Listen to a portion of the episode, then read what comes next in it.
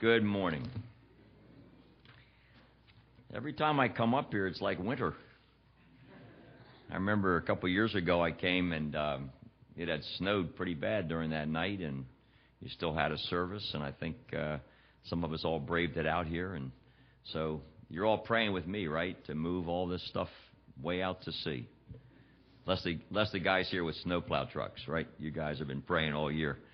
So, but anyway, glad to be back here at Grace Baptist Church in Millersville, and privileged today to bring my wife Sue, who uh, is not always able to come with me, and uh, she had to make some choices this morning whether or not she would come, and um, so I'm I'm very happy she's with me today, and we'll be married uh, 46 years, May the 7th, and so those years have gone by very fast, and if you count the days we dated, we're already past our golden anniversary, right, hon?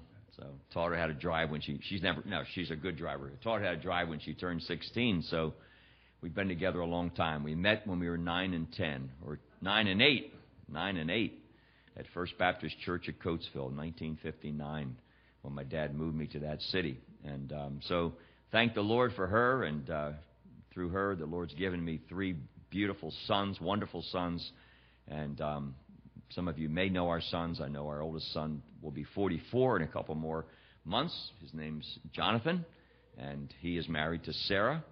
And I won't name all my grandkids, although I think I can. We pray for them by name every day. Um, but his children, our grandchildren, uh, he leads a ministry to um, that skateboard culture and uh, does it across the country and continues to be used of God uh, with the industry itself, with uh, people that do a lot of work for the skateboard industry, uh, like Vans and Bones and different people like that that are kind of out there, secular uh, industries. But um, for Jonathan, it's a mission, and it's a mission field. And uh, it's pretty neat when a guy who proclaims Jesus Christ uh, in that industry um, gets calls and letters of affirmation from the industry itself to say, we believe in what you're saying. We may not be where you are, but we believe in what you're saying, and we continue to help you with our product. And um, when, they, when they say that, what they mean is they're sponsoring a lot of what uh, John tries to do and uh, put some funds into it and some product into it when he reaches out uh, with so many people. So keep our sons in prayer, Jonathan and Sarah and their children. Um, again, we have a son, Timothy, uh, who pastors uh, a church, Wagontown Chapel, and some of you are aware of Wagontown, where um, the houses attend and are active and are very, very instrumental in leadership. We were with the houses last night. They were married, I think. Were they married in this church? I think they were. They met here. You married them. Okay, great. Did a good job. And uh, they just have, have you met their little uh, adopted son? Uh, wonderful little boy they've adopted uh, from the African American community, who's their little boy, and they have two girls, so they're all thrilled to have a little brother. And um, but they're active um, in Sue's Bible study. She is and um, serving the Lord at Wagontown. They celebrated uh, our son's 40th birthday last night, Timothy, who pastors at the Wagontown Chapel with his wife Corinne. And they have four boys. And and then we have one last son who is uh, Joshua. I always say Jonathan when I say Joshua, but Joshua is uh, going to be 36 uh, next next weekend. Touches my heart. My baby's 36, and he's married to Jordan, and we'll go hear him preach tonight at the Providence Church West in Coatesville, where he is uh, planting a work in downtown Coatesville, uh, as we would say, kind of in the hood. And um, it's not an easy work. We were there last Sunday night, and it was just a family night, just getting started, and 140 were there just for kind of games and fellowship. Um, but when you look around, I mean, it's lots of kids and lots of absent dads and um, a lot of struggling moms, and that's kind of the world that he's been planting in. And pray for he and Jordan as they continue together. She directs the Bridge Academy Community Center, which is uh, a very deep ministry as well. Uh, they're using a church uh, that is now the Bridge Academy Community Center. And, um, and so just be praying for them. Starting in April, I believe it is, he'll be ministering the Word of God weekly um, to that body. Uh, right now, he's about two or three Sundays per, per month. And so it's a blessing, again, to have uh, three sons that love the Lord and are serving the Lord. And they also have, they have three children, uh, two by birth, Eden and little Josh. And then they have a son they've taken into custody um, many years ago, uh, Slay, Dondre Pittman. He's about, he looks a little different than me, six, about six, six, six, six, five, African American. Looks a little bit like me. Uh, a little taller, though, a little taller. And but Slay is uh, our our grandson as well. And right now, you can pray for him. He's attending um, the uh, was it Williamson Trade School or Stevens Trade School up here in Lancaster, and just pray that God will uh, help him. He's uh, has a tough time. He's in the carpentry uh, with a full scholarship, and we're just praying that uh, he'll overcome uh, a lot of the trauma that's taken place in his life. And uh, that's a real thing anymore. You talk about PTSD from battle. Um, it's become a watchword in prison uh, with so many that we minister to, uh, women and young people coming in. Um, since I was here last time, we've opened a wing in our prison, our adult prison, and we have 12 young men in there uh, who are all under the age of 17, who are in our adult prison now, uh, obviously segregated from the rest of the prison, uh, but are there for crimes that require them to be in an adult prison. And so that part of our world has even changed quite a bit. So uh, we appreciate your faithfulness and your prayers. Um, my relationship with our supporting churches is uh, uh, very, very important to me. And not just for the fact that you give funds into our ministry, which you've done so faithfully now, uh, so many years. I can't even begin to think back how many years it was um, when Pastor Samworth uh, embraced us um, many, many years ago. Some of you might remember. Uh, maybe it was back in the 80s, 85, 86. I can't remember. Um, but you've stuck with us, and, and we appreciate that. Um, I never will do it, but my flesh side says write a book on missions. I won't do it. That's my flesh side because I, you learn a lot being a missionary. And um, I could, and I w- I wouldn't, uh, I would give you as an exemplary church in, in the support of our ministry. And I say that in many, many ways. Uh, you are like some churches, you're spontaneous in the sense that sometimes you surprise me with what you do. I know what you're going to do pretty much from month to month, but occasionally you just jump at something even even above and beyond that. And uh, whether it's some of you as individuals, whether it's as a church, I remember distinctly about two years ago, probably about three years ago, it was about this time that you embraced us for our uh, summer camp and you really poured uh, into our summer camp ministry with a special gift, and, and that was huge. And that's what I mean by spontaneous. I mean stuff that we, we can't count on, stuff that we um, wonder at when it happens. And so we appreciate that. Um, and I, you know, I write to you. I write to you, and a lot of times my letters and my notes get lost in the missions committee. But the missions committee can tell you I write personally to you. Um, I pen with my own hand uh, at least a paragraph, but everything I write is personal. And um, right now I'm in the midst of asking God to help me write my letter for the month of March uh, because I'm this far into the month and I haven't yet written my primary letter for the month of March. And um, I'll do that in the next two days. But when I do it, I struggle to do it just as much as I would want to write that personal note on your missions receipt. Um, everything's personal with me. And that's why I want you to read. That's what I want you to do. I want you to read what I write. Read between the lines. Um, it hurt me when, and you didn't do it, but it hurt me. This is something I'd put in my book, which I'll never write. I'm giving a report, by the way, before I preach. Um, but when I, I, I've had people actually say, Jack, don't write so much. People are busy; they don't have time to read. Just give us a quick, you know, paragraph. And that may sound friendly, but to me, it's offensive because I'm already condensing what I'm trying to say in a page and a half or two pages. And, and then I'm thinking, how can you pray? Does this make sense? How can you pray if you don't read it? Does that make sense? And I would think you'd want to know about the ministry so you knew how to pray for it. And that's just a logical thing that any missionary would probably tell you. And so I share my heart the best way I can. And I'm also candid. I have to be candid. That means you're hidden, right? I, I try to be hidden as well. I can't write everything that goes on in our ministry. Um, matter of fact, I'm probably being recorded right now. And Does this go on the radio? No. Okay, good. Uh, but again, you have to be careful today. Everything you say can be used against you in a court of law. And at the same time, we're privileged to work with people in our ministry, um, not just people inside a prison. Um, we have a young man in our jail right now who um, his last name is Frein, if that means anything to you. Uh, he was the shooter of the state trooper upstate Pennsylvania that ran from our police for so many months and was finally apprehended.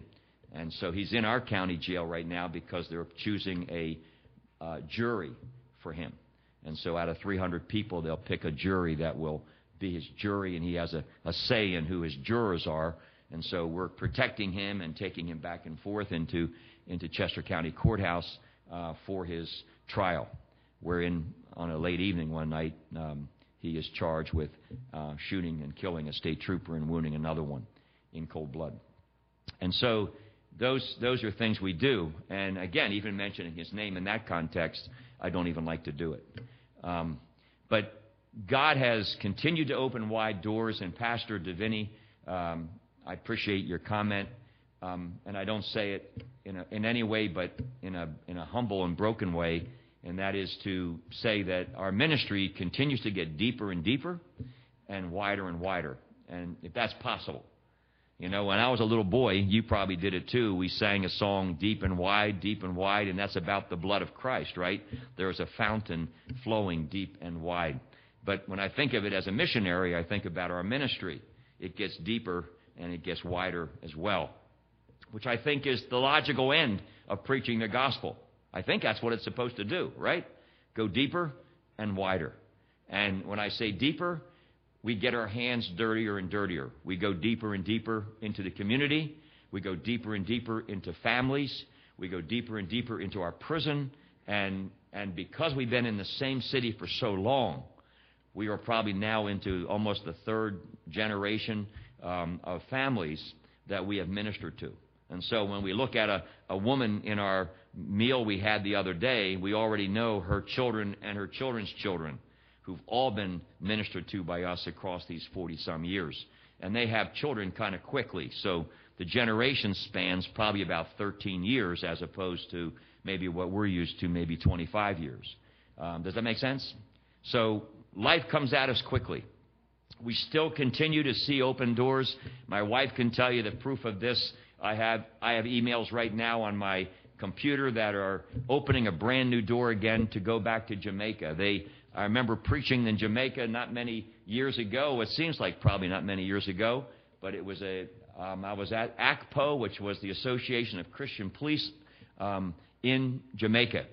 And as a matter of fact, when I went to get on my plane to fly to Jamaica for that conference to keynote the conference for Christian police in Kingston, and I was landing in Montego Bay, as I was at the airport, I spoke to a, a lady at the ticket booth at Philadelphia Airport for Jamaica Airline.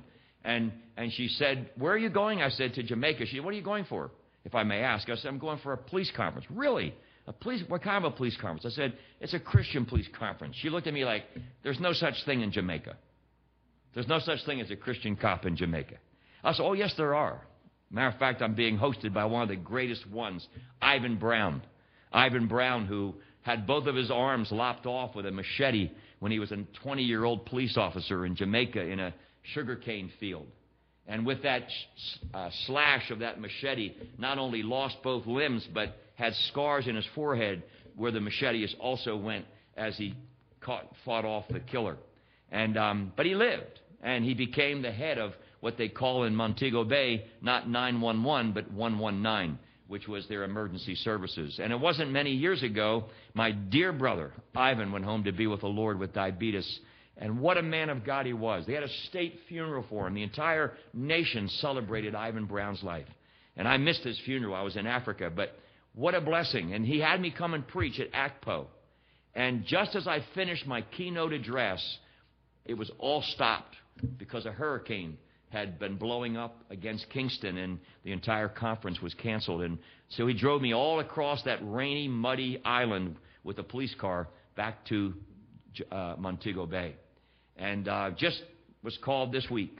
They want to rebirth and revive the work of the Christian police in Jamaica. It's died. It's it's gone over the cliff. And um, just this week, invited to come back and preach um, or to begin to help them stimulate the vision for Christian police in Jamaica. Just one opportunity. A few days ago or a few weeks ago, Sue and I were in uh, Scotland, um, and we had a chance to be there. And we went there with Point Man Leadership Institute, and we ministered uh, to youth who were brought there by police in Scotland uh, through the blessing of, of Prince Charles and had a chance to bring a seminar which included our faith in Jesus Christ to young people in the coal regions of northern Scotland where the coal mines have been closed down and Prince Charles has a burden for that area, not for Christ, but a burden for their poverty and their economics. And so we were brought in by police through Christian connections to touch the lives of these young people. Again, unheard of opportunities that God's given us. And just a few weeks ago, we were at the National Prayer Breakfast in Washington, in the prayer room there as well, ministering the Word of God and praying at the National Prayer Breakfast while our new president was upstairs with the entourage of the nations. Um, those are just a few little things that um, are kind of the breadth of it, and uh, don't begin to touch any of it. But again, we need your prayers as we go uh, mostly home and local. Sue can tell you She's watched me for so many years and served with me for so many years uh, over these 40 some years in the prison, 44 years since 1973. Um, the work there has never been more challenging, never more difficult, and yet never more exciting. When your bosses tell you, we want mentors, we would say disciplers, we want mentors in our prison. We want our men and women not to come back to jail anymore. Can you bring people in here that will love them and meet them and never bring them back again? Now I have to ask God for a revival in the local church so that God will raise up those kinds of people for such a time as this. And so it's a powerful time, it's a challenging time, and hey, you're in America just like I am. Need I tell you the crisis of this nation today? Again, as I finish this quick report, uh, I just want to say a thank you, too, to my lovely wife, who I can tell you is the unsung hero in this partnership. She has always been in the ministry with me, beside me, and serving in it.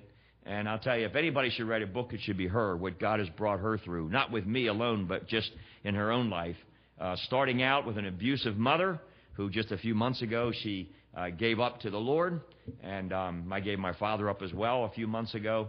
But for Sue to see the relationship with her mother healed the way it was, and to see Sue stand in the pulpit um, at her mother's memorial service and give praise to God for the way that relationship mended and healed through the years. I mean, that's a miracle in itself.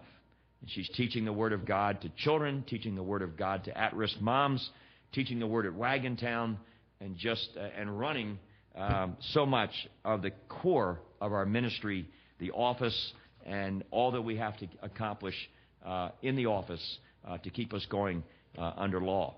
And so she's the unsung hero, and I just I'm glad she came today to be with us. Let's pray. Father, I ask in these next moments that uh, you will help me as I open the Word of God. And I said all that, Lord, just because I feel to a church that invests and sows into our ministry that, Lord, there's so much more to say. Uh, we haven't even begun to scratch it, Lord, but it's all in the letters. We talk about it, we write about it, we cry about it, uh, we pray about it. And Lord, it's all yours, and you know, even as I'll say in this moment, uh, if you take it all away, we thank you for what you've done in the past and what you're going to do in the future. And we thank you, Lord, for your word and for your goodness to us. In Jesus' name, amen. I was asked to uh, pick a scripture that I might uh, preach from today, and, and I, I don't usually like doing that because so much happens in my life. Believe me, I could pretty much have a different uh, flow in my heart uh, by the time I get home this afternoon. Uh, matter of fact, I even have since I've walked in here this morning. Uh, but I'm going to stay with the text that God's given me pretty much. It'll be my core text, which is Psalm 63. And if you want to turn there, I've been trying to break out a new Bible. I had a Bible. My wife says when I carry the other Bible, it's pride. There's no cover on it, and I mean, it's just shattered to pieces. And I was really embarrassed this morning because I couldn't find the book of Philippians in it. So something's wrong with that Bible.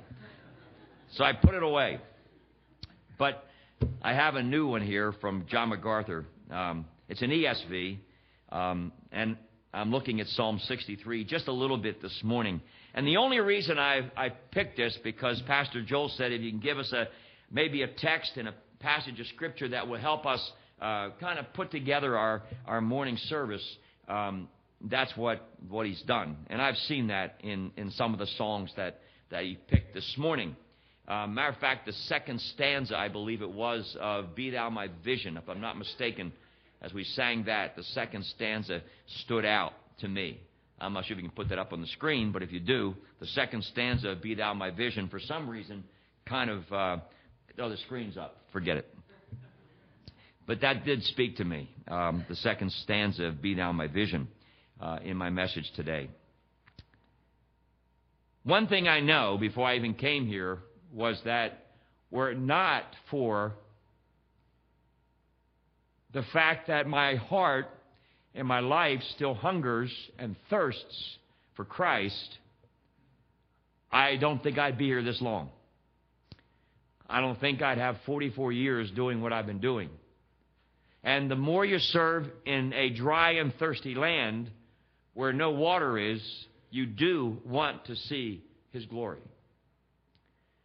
And the prison house is one of those places where it is a dry and thirsty land. And not that there's no water there, because maybe sometimes the Word of God is going forth in my prison maybe more strongly than it is in many churches.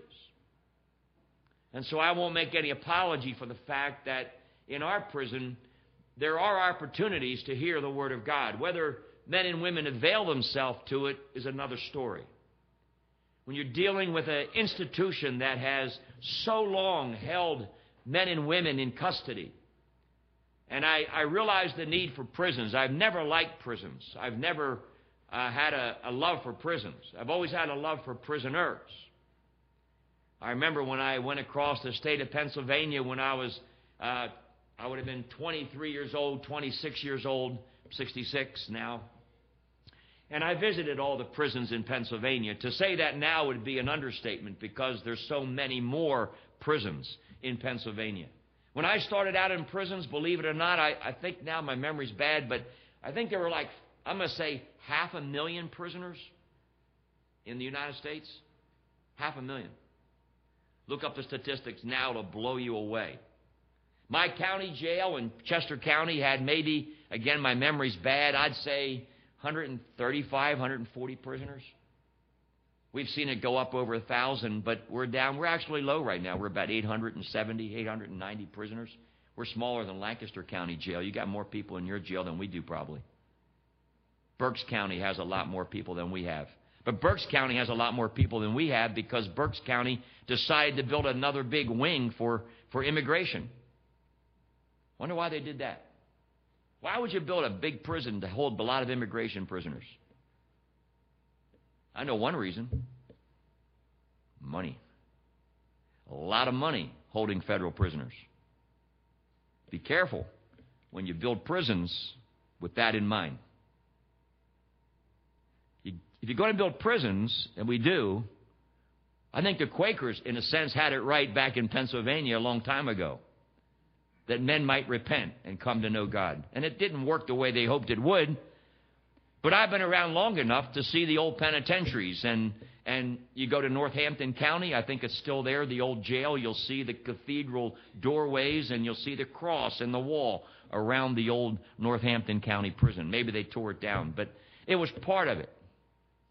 The old Eastern State Penitentiary in Philadelphia, one of the oldest in Pennsylvania, was again started by the Quakers. The idea that men would repent, be penitent. The most effective thing we're doing in jail right now is, is something that revolves around repentance. One of our most effective programs in our prison right now is Malachi Dads. It was started by Awana. Was really started by prisoners in Angola prison in Louisiana.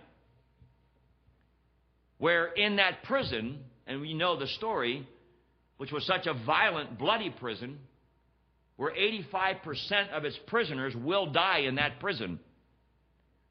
They used to die from violence. Now they're just dying from natural death. I met a man in there who I think had been in jail more than 55 years.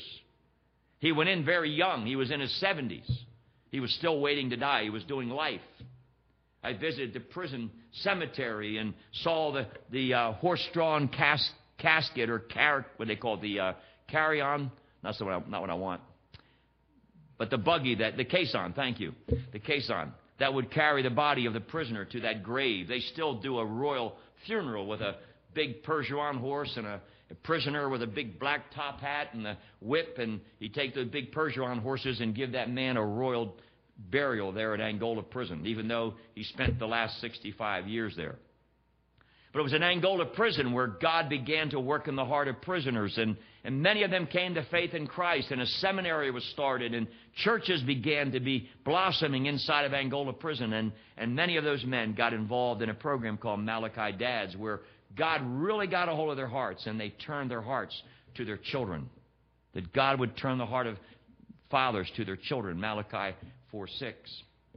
It's still the most uh, visited and most participated in program in our prison. It involves mentors and discipleship. As a matter of fact, right now we're working in a little bit of a program with our women, which I've just kind of given it the name Returning Hearts. And if you spell the word returning, the word turn in the middle of that word returning is all capitalized. And, and a short way to say repent would be to turn. And I wanted to give my warden something where he could talk about what we're trying to do in a way where he didn't have to apologize to the public or to the judges or to the critical secular world out there that doesn't want anything to do with God. What's your program for women? Well, right now we're calling it Returning Hearts. It's about reentry. But he knows, and I know, the key of it is the turning heart. The turning heart. And it will not happen without a gospel experience in Jesus Christ. And so, you know, these things are consuming us, but how in the world, it's almost oxymoron, not oxymoron, but almost um, a dangerous thing to be doing what we're doing right now in this very secularized world.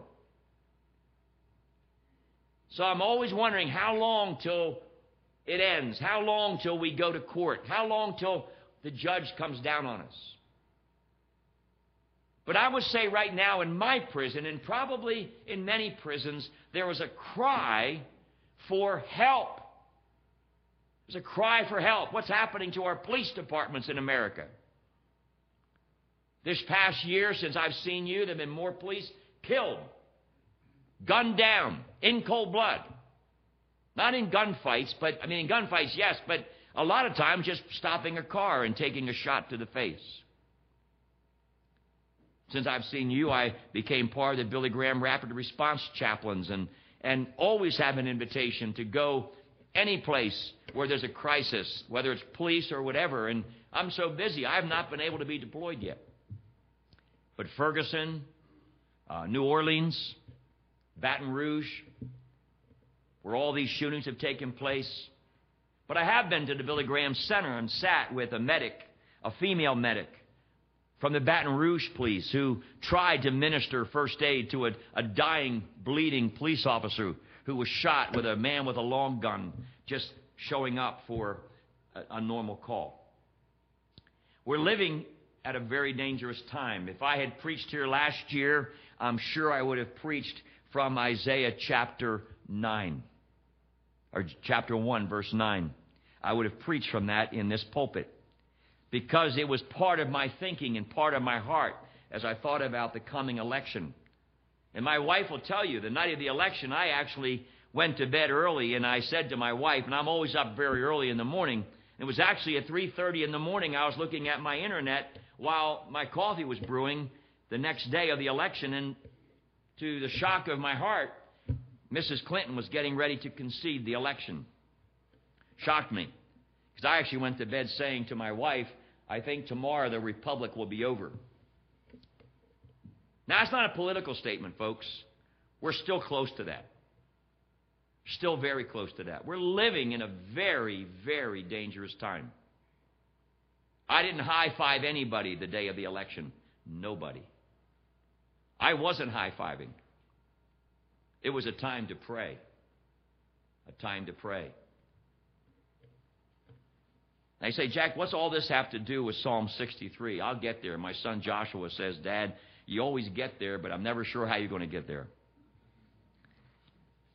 I get a brief moment to talk to you, so I'm sharing my heart with you. There's a dear friend of mine, and I've probably mentioned him to you before. His name is um, Richard Owen Roberts. You can look him up on the web. You'll see him. He's about 85 years of age. He's what I would call, and I hate to use the name right now, but I'll use it. He's a sage. He is an old, wise man. He's written more on repentance than anybody I know except this book. This is the book on repentance. But he actually wrote a book called Repentance, the First Word of the Gospel. He had more than 9,000 volumes he donated to the Billy Graham Library that were nothing to do with anything but great awakenings and repentance down through the years across the world. I've sat down with Pastor Robert. You can look him up on the web today. You'll love what you hear and love what you see. But get ready. He's a fiery, fiery old man. He won't look like it, but when he gets to talk and preach, he is. And I called him on the phone halfway through the election cycle about July of last year, and I said, Pastor Roberts, I said, How are you feeling about the election and how do you feel about the nation? And he said this to me, and I, if you read my letters, you've probably read all this. He said, Jack, the scripture that's on my heart, this is July of last year, 16. Isaiah 1 9, he said, is on my heart. If the Lord of hosts had left, not left us a few survivors or a remnant, we would have been like Sodom and become like Gomorrah. And he says, What I'm hoping, and this was last July, he says, What I'm praying, Jack, is that maybe, maybe, God's not obligated, but maybe there's a remnant in the nation that God will still hear and maybe spare the land. Just maybe. That's where he was in 2016, July. I called my dear friend again 30 minutes before President Trump put his hand on the Bible and swore in on the Capitol steps. I called him again and I said, Pastor Roberts, I said, what's on your heart today? I hate to disturb you. Maybe you're watching the swearing in of the new president. What are you thinking today? And of course, he pauses for a moment as he does. Unsolicited phone call. And he says, he said, Jack, he says, I'm I'm musing upon a passage of Scripture from Hosea. So, what are you thinking? Again, this is 30 minutes before our new president swore in. People ask me who I voted for. I always answer Mike Pence. Hosea 4 6 was on his heart. Now, listen to this. This was the day of the inauguration. You know the passage. My people are destroyed for lack of knowledge. Because you have rejected knowledge, I reject you from being a priest to me. And since you have forgotten the law of your God, I will also forget your children. And then he went on to talk to me, and he said, Jack, that word knowledge there in the Hebrew is a word that interprets sagacity. And again, if you read my letters, you already know about sagacity. You know, I did, that word sagacity just didn't sound like a familiar word to me. Maybe these sharp young ladies in the front row know what that word means. But if I looked your pastor in the eye today and, and just said with a real mean look on my face, You're the most sagacious person I've ever met in my life, he might think I just offended him. That was my knowledge of that word. But what it really means is to have a deep knowledge of. He said to me 20 minutes before the inauguration of our president, so much as if to say, Jack, I'm praying that somehow if God has given us any window at all, that there will be a true understanding and knowledge of the living God as revealed in the Scriptures. Only sagacity will spare this nation. And then I hung up and I thought, you know, I just talked to a sage. We all know that word. Now, the reason I say all this is the world I'm in. Since I saw you, I mean, we, we had, my wife had the opportunity, and she always keeps an immaculate home. And we hosted in our home, in our front room, the former Attorney General under Ronald Reagan, Ed Meese. He sat in our front room talking to Bob Vernon from Los Angeles Police, and, and, and they're writing a book together right now. They're writing a book, Two Men of God. A former Attorney General, former number two of LAPD. And what's the book about? Well, from what I know, it's about, they're talking about making America great again. I'm thinking, hmm, is this going to be a book, and I know these men, is this going to be a book that's really going to be timely? Is it going to be sagacious? Is it really going to speak to this hour? And you know, I have, I have an opportunity to kind of talk into the ear of Mr. Ed Meese and to Bob Vernon. If this world needs anything right now, it is men and women of God, not just Americans, but you name the nation. I mean, we're blessed. This is the most wonderful place to be for the moment. But it's quickly changing. My wife saw something this morning on her Facebook that I won't even quote here. But it was pretty nasty, pretty awful, by a very powerful voice in this country against a very powerful person in this country. And I thought, man, this guy always talks with his gloves off, but man, I've never heard him say anything like that before. Christian, believer in this room, I want to ask you an honest question this morning. Now I'm making my point. Do you thirst for the living God in a dry and thirsty land where no water is? Do you really? Because I want to suggest to us this morning if you don't, and if I don't, I mean this with all my heart, I am part of the problem in America. David in Psalm 63 and I'm not going to debate whether he was running from King Saul, and John MacArthur would lead to tell us that he was probably running from his son Absalom.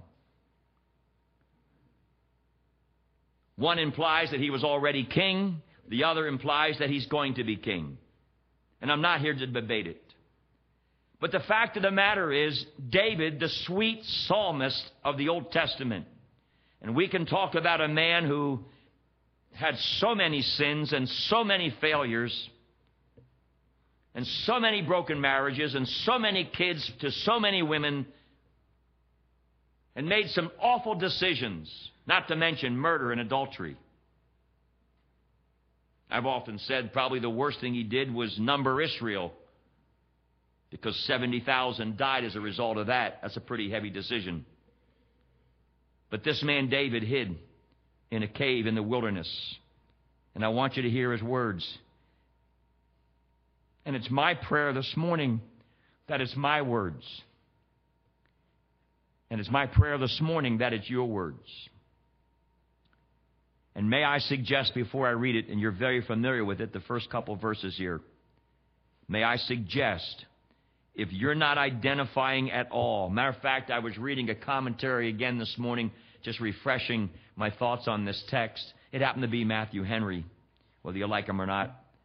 But Matthew Henry just happened to say Psalm 63 will be meaningless, will be meaningless to someone who lacks any thirst or hunger. It'd be meaningless. So, what I'm about to read, if it doesn't phase you at all, it probably already tells you you're pretty satisfied with what you got. Okay? So if this doesn't bother you, then you're satisfied. David in the cave, Oh God, you are my God. Earnestly I seek you. My soul thirsts for you. My flesh faints for you. As in a dry and weary land where there is no water. Let me ask you this morning where is your water? Where is your meat? What is the food that really keeps you going? I give out a book, and I'm not even ashamed to say it anymore. I'm, I'll tell you, I do it. Criticize me all you want. You might not like the author, but I sure like what he did.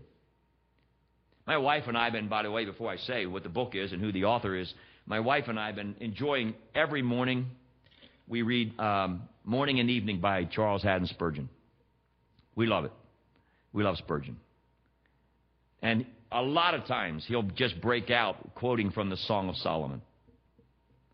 Because he's so in love with Jesus Christ, all he can do sometimes is quote from the Song of Songs. Now, That may not mean anything to some of you, but when Spurgeon talked about the Lord Jesus, he often put it into the language of the Song of Solomon because he knew that he was his beloved, and Spurgeon knew that he was the love of Christ. And so I gave a book away. I just gave away last night to another young man called Song of Songs by Watchman Nee. A deep study written in prison. He never intended it to ever be published. He didn't know anybody would ever get their hands on it.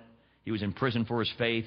Someone got it, someone translated it, put it out. Christian Literature Crusade's been publishing it. And it's one book I'll buy 25 of and give them away. And if one person comes back and say, Jack, that, that book changed my life.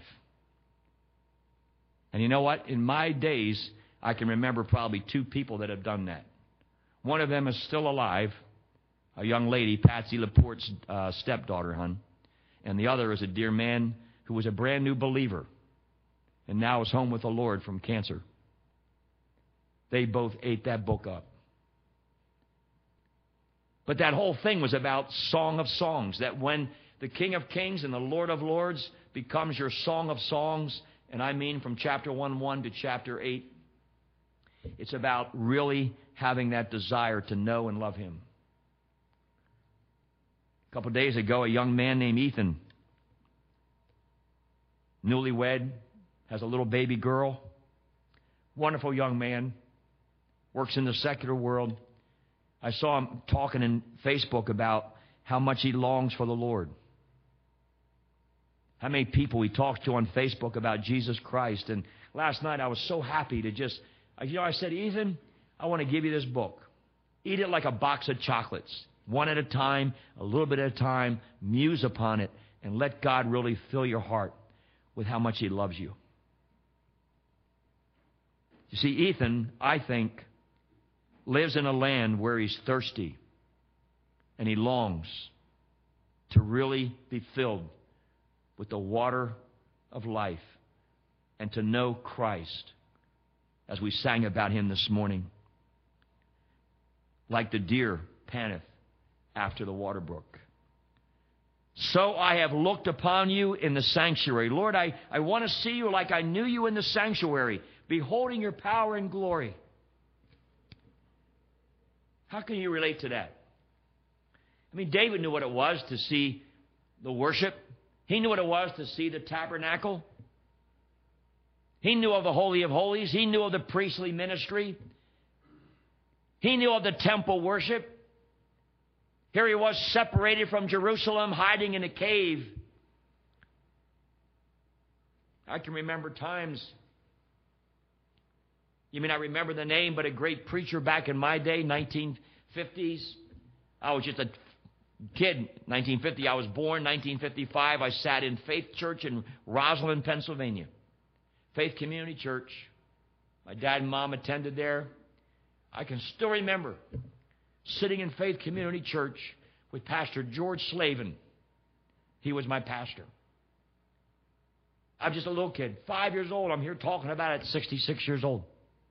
I can still remember sitting next to my mom and dad, packed church, big missionary conferences, big choirs. Everything was so great. Missionary map on the front wall, singing great hymns, packed on Sunday morning, packed on Sunday night. Prayer meeting night was packed. And we're talking 900, 1,100 people. I never forget singing on those Sunday nights. One of my favorite songs still. Take the name of Jesus with you. Take the name of Jesus with you, child of sorrow and of woe. He will joy and comfort give you. Give you joy wherever you go. Precious name. Oh, how sweet. I remember that. My sister had been attending that church. They support us. They support us. Right now, if they can gather 80, 80 people, church is dark most of the time. Pastor just resigned, he's leaving soon. My sister attends there. She told my wife yesterday at a baby shower, she said, I don't know what's going on. I have no idea. It's just so sad. We could talk about that. But David says, I remember when, I remember when, and when I'm in this cave, I long to see you, Lord, as I knew you in the sanctuary, beholding your power and glory. Because your steadfast love is better than life, my lips will praise you.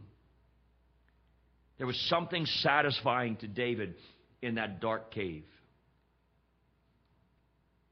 A couple days ago in my jail, I had just bought about 12 copies of the Song of Solomon. And I gave our women in our prison an opportunity, and Sue was there teaching with me. And I had three books. One was Seeking Him by Nancy Leigh DeMoss, or now it's Wolgemuth or something like that. Another one was a, a book called Brokenness by Nancy Leigh DeMoss Wolgemuth. And the other one was the Song of Songs. And one young lady I remember distinctly, a lot of them took to seeking him because it was something you could write in your cell and fill in the blanks and have an independent study. But the Song of Songs, I'll never forget the one girl that picked it up. She was the one girl in my class of about 19 girls that day. And she was the one girl in the back that not only did she raise her hand when I asked if you're a mother, but she was also the young lady that knew she was going to go upstate for a long time. And she took that book called Song of Songs. Because I said something about it that I think interested her. And it was this You mean I can have a relationship that is so meaningful that when I'm all alone in my cell, far from my family and everybody I love, you mean to tell me I can have a satisfying relationship? And yes, I do believe that. I can't fathom what it means to separate from your kids like that. I had a young lady sitting with me last week, Debbie Willett, honey. She's adopted. She's had two children of her own, I think. She's adopted nine. One of her boys is in my jail right now. He's doing quite well. Her one son, son hung himself in a state prison a few years ago, and I had his funeral. And this young lady, Debbie, matter of fact, her husband also hung himself. So she's been through a lot. Debbie has. And she's an advocate for youth in prison. She's an advocate for youth in prison. That's the biggest thing on her heart. Reach these kids. Don't let them get so despairing at the age of 15, 16. And she sat in my Bible study last week. This woman with so much experience and so much pain in her own life. When she got up at the end of the Bible study, we were going out, Debbie said something to me that shocked me. And she's been through it. She said, Jack, I never thought of how much pain it must be for a woman to go upstate and leave her kids. I never thought about that before.